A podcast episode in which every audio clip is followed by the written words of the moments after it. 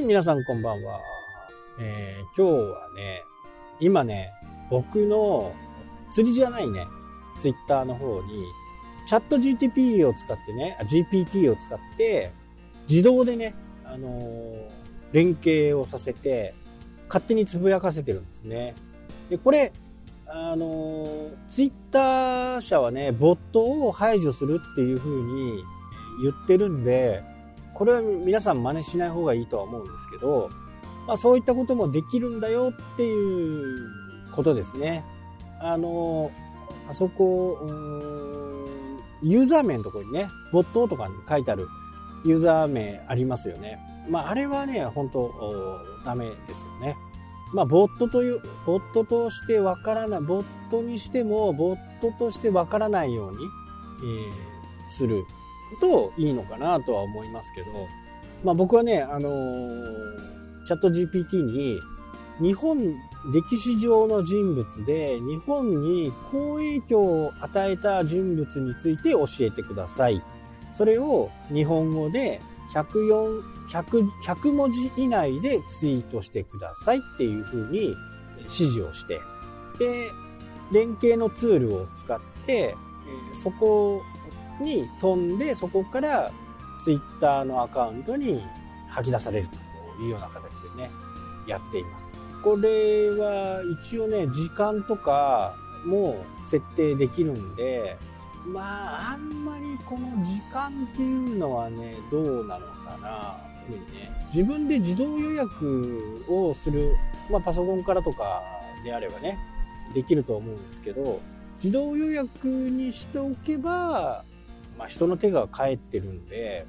ここがツイまあ、Google と Twitter って、ね、ちょっと格が違うと思うんで、Google だったらね、パツイチバレると思うんですけど、Twitter だったらちょっとバレねえかな、みたいなね、えところはあります。で、一応ね、今、ちょっと動かして見ていますんで、またね、週、月末ぐらいにね、この成果お知らせしたいなとは思う。えー、IFT とかね、いろいろこう自動連携ツールっていろいろあるんですけど、これ最新、最近のね、えー、マークっていうやつだったかな。まあ本当にね、いろんなことができる。今までよりも、今までの自動連携ツールよりもちょっとバージョンアップした感じの自動連携のツールですね。なかなかね、これは全部英語なんで、ちょっとめんどくさいところはあるんですけど、自分が気になるキーワードをね、ツイッターから拾い出して、それを自分のメールに入れてくださいとか、そんな指示とかもね、いろいろできるんで、これなかなか面白い。いろいろデフォルトでね、あのテーマとかシーンとかそういったものも選べるんでね、ここはやっぱり使ってみないとね、わかんないんですよ。いいいいって言ってても、自分が合うか合わないかっていうね、こういったものもあるんで、この辺はね、やっぱり自分で使ってみて、使い勝手がどうかっていうところがね、一番、まあ、必要なのかなと思いますね。で、この、まあ、このっていうか、チャット、G、GPT に関しては、なんかこれ、一昔のね、ちょっと前のクラブハウスとか、こういったムーブメントじゃないんですよね。もう、流行りじゃない。まあ、今後、このチャット、G、GPT なんかは、かなりのね、イノベーションと言ってもいいくらい、その、今までのものとね、だいぶ違う。本当ね、革命的なことで、あたかもね、人が喋ってるような形で、会話が進んでいくっていう。いつもね、言ってますけど、あのなんか、自動でね、回答してくれるものも結構いろいろあると思うんですけど、その、サポートセンターにね。でも、そのサポートセンターのやつってちょっと、しょぼいっちゃしょぼいですよ。もうなんか定型文がある程度限られていて、その中から選ぶみたいなね、えー、形ですけど、チャット GPT の場合は、まあそういったことじゃなくて、もう全体の意見から言うんで、企業になると専門のプログラムからね、この中から選ぶとかでこういったことも僕が普通に考えるんだったらではクレーム対応の会議をしましょうと、えどういったクレームがありますかっていうことを会議で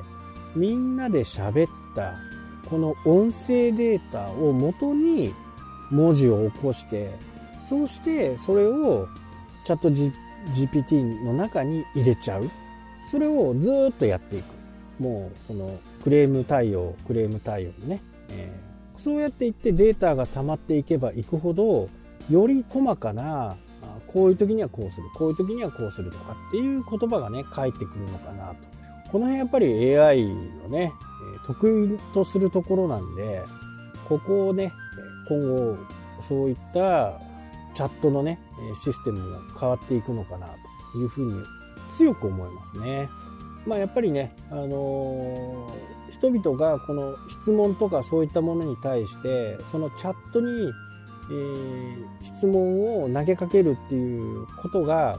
比較的ねあの、まあ、僕はもうそうしてるんで面倒くさくないんでね。それが日常化になっていけばいくほどね、えー、もともとこのチャットの求められ方っていうのがね変わってくるのかな。もう本当にこれが2年3年続けばね、えー、今までいたサポートセンターとかそういったものもどんどん縮小できできると思いますねあとはもうどういうふうにディープラーニングどんどんどんどん深く、えー、覚えて覚えて活かせることができるのかっていうことをね考えていけばすごくねいいのかなというふうには思いますね。で人じゃないんである意味ちょっとリスク回避ができるっていうねやっぱり人対人であればね、まあ、感情も生まれてきますけどこれがこれ自動返答システムですとかっていう風な形で一言ねあるだけでやっぱり人ってあなんかこれコンピューターなんかみたいなね、えー、ところで何かミスがあっても、なんか許されるところがある。まあそういうふうに思うんで、